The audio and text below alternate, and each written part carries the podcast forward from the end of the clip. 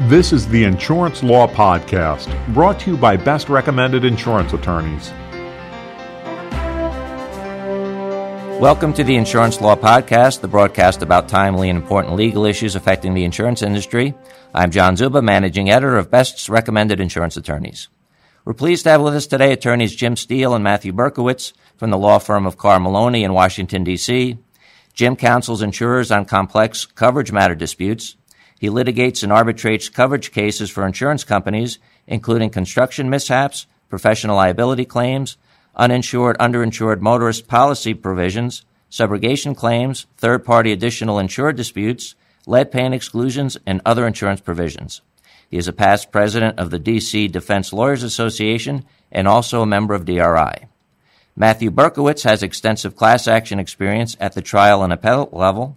He defends insurance companies in complex coverage disputes involving toxic tort and environmental cases and represents construction companies, auto dealerships, and national restaurant and retail chains in complex tort actions. He is a member of the DC Bar's litigation section, and he recently co-authored an article on using Rule 68, offer of judgment, to end class actions early and quickly in the legal process. We are very pleased to have you both with us today. Thank you very much. Thank you. Today's discussion will be on offers of judgment, and we're going to lead off today's questions with Jim Steele. And Jim, can you tell us this morning what is an offer of judgment and how does it work? Certainly. Rule 68 of the Federal Rules of Civil Procedure is an offer that allows a defendant or a, a party opposing a claim uh, to uh, at least 14 days before the trial date, uh, that party can offer to have the plaintiff or other claimant um, take judgment against them for uh, an amount on specified terms with costs then accrued.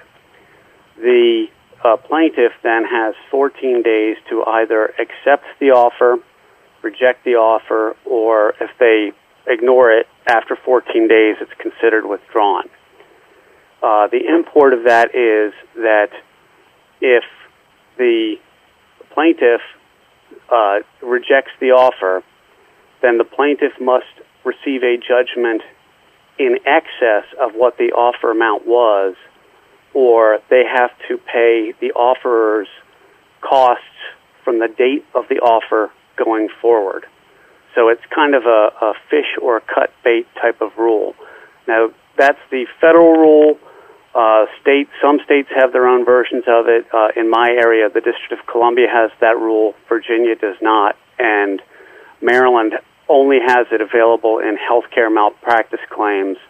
And then other states, such as Florida, allow plaintiffs to make a similar offer towards the de- uh, towards the defendant. And Jim, what does a party have to consider when deciding whether to make an offer of judgment, and what are some common issues that arise when they are used? Well, some of the considerations you have to go through, uh, you know, primarily uh, your client is then offering to uh, offering to allow a judgment to be taken against them. So you have to make sure your client is on board with that concept, and they have you have to have a well-informed client to know what the consequences of that are. Some other considerations uh, going into whether to make one or not is is is it a case of disputed liability, or is it a case where there's really no dispute as to liability, but there's a big difference between the sides in terms of what the damages might be. Um, there's other situations. If you have, for example, a, a professional liability client, uh, you know, a judgment being taken against uh, a lawyer or a doctor or uh, some other professional, it, it could affect their reputation in their professional community. Uh, and so these are all the kind of considerations you have to think about. Um, as far as the issues that arise, the primary one that comes up is you you have to draft the offer uh, very clearly to specify what it is you're actually offering because there's a lot of case law out there where if there was a claim that involved a fee shifting statute and the defendant makes the offer and thinks they've included the attorney's fees in the offer, and the plaintiff accepts the offer and then turns around and files a petition for attorney's fees, Um, there's a lot of case law out there over disputes on that. So uh, the, the big thing is you have to draft it so that uh, it's clear that the offer is intended to include all elements of the plaintiff's claim for relief. Okay, Jim, one final question for you this morning. Can you give some examples of offers of judgment in action? Uh, sure. Um, I've had a case where uh, there were multiple defendants who made a joint offer of judgment that did not define the contributions of the respective parties, uh, but the plaintiff uh, rejected the offer and then ended up getting less than one tenth of what the offer was. And as a, as a result, the defendant won the trial but ended up owing the defendants about $3,000 when all the costs were. Uh, so, so the costs exceeded the judgment amount by $3,000. The plaintiff ended up owing the defendants money. Um, I've had other cases where the plaintiff does not accept the offer of judgment, but it then sort of creates pressure through the rest of the case and, and pressure on the plaintiff to settle. And in those situations, the plaintiffs have settled for a reasonable amount of money. So it really is an effective tool for resolving cases. Okay, thank you, Jim. We'll turn it over to Matt now for some questions. Uh, Matt, how are offers of judgment used in class action cases? Uh, very similar to the manner in which Jim described. Uh, certainly, the rules don't. Uh, the rule itself doesn't change, but you know most courts recognize that when an offer of judgment is accepted, that offer is accepted by the lead plaintiff in a class of a class, and it's the offer is made and accepted prior to class certification. The offer of judgment, once accepted, would moot uh, the lead plaintiff's claims and and ultimately the putative class. So essentially, uh, you can get rid of um, a class action by uh, making an offer of judgment that's accepted by uh, a lead plaintiff. As you know, the courts have generally held at that point, once it's accepted, uh, the lead plaintiff no longer has a live case or controversy or stake in the outcome of the litigation.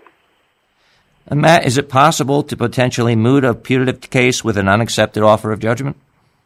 It is possible. It's become much uh, more difficult. There is still some dispute in the law. Recently, uh, the Supreme Court, in a case called Gomez uh, versus Campbell Ewald, uh, held that an offer, uh, basically, the court uh, applied contract principles rather than perhaps, as I mentioned before, standing principles or whether there's a stake in the controversy. And, and the court said an unaccepted offer is just that. It's an unaccepted offer. They're, applying con- the court applied contract principles. So the Supreme Court recently held that an unaccepted offer does not moot uh, the lead plaintiff for the class's claims.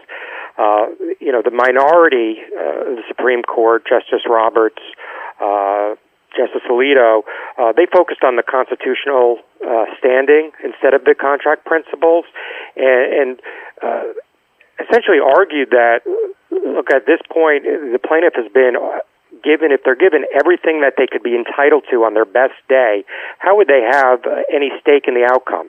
How is there any uh, case or controversy? But like i said the majority said that matters not. We're just focusing on contract principles.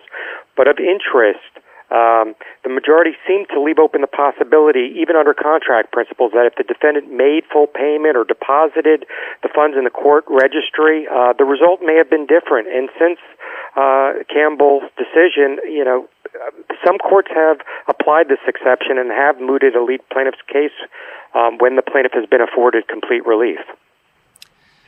So, Matt, how can you potentially moot a putative class by offering the lead plaintiff of all the relief that he or she could be entitled to if you don't know all the attorney's fees that they may be entitled to at the time you make that offer of judgment?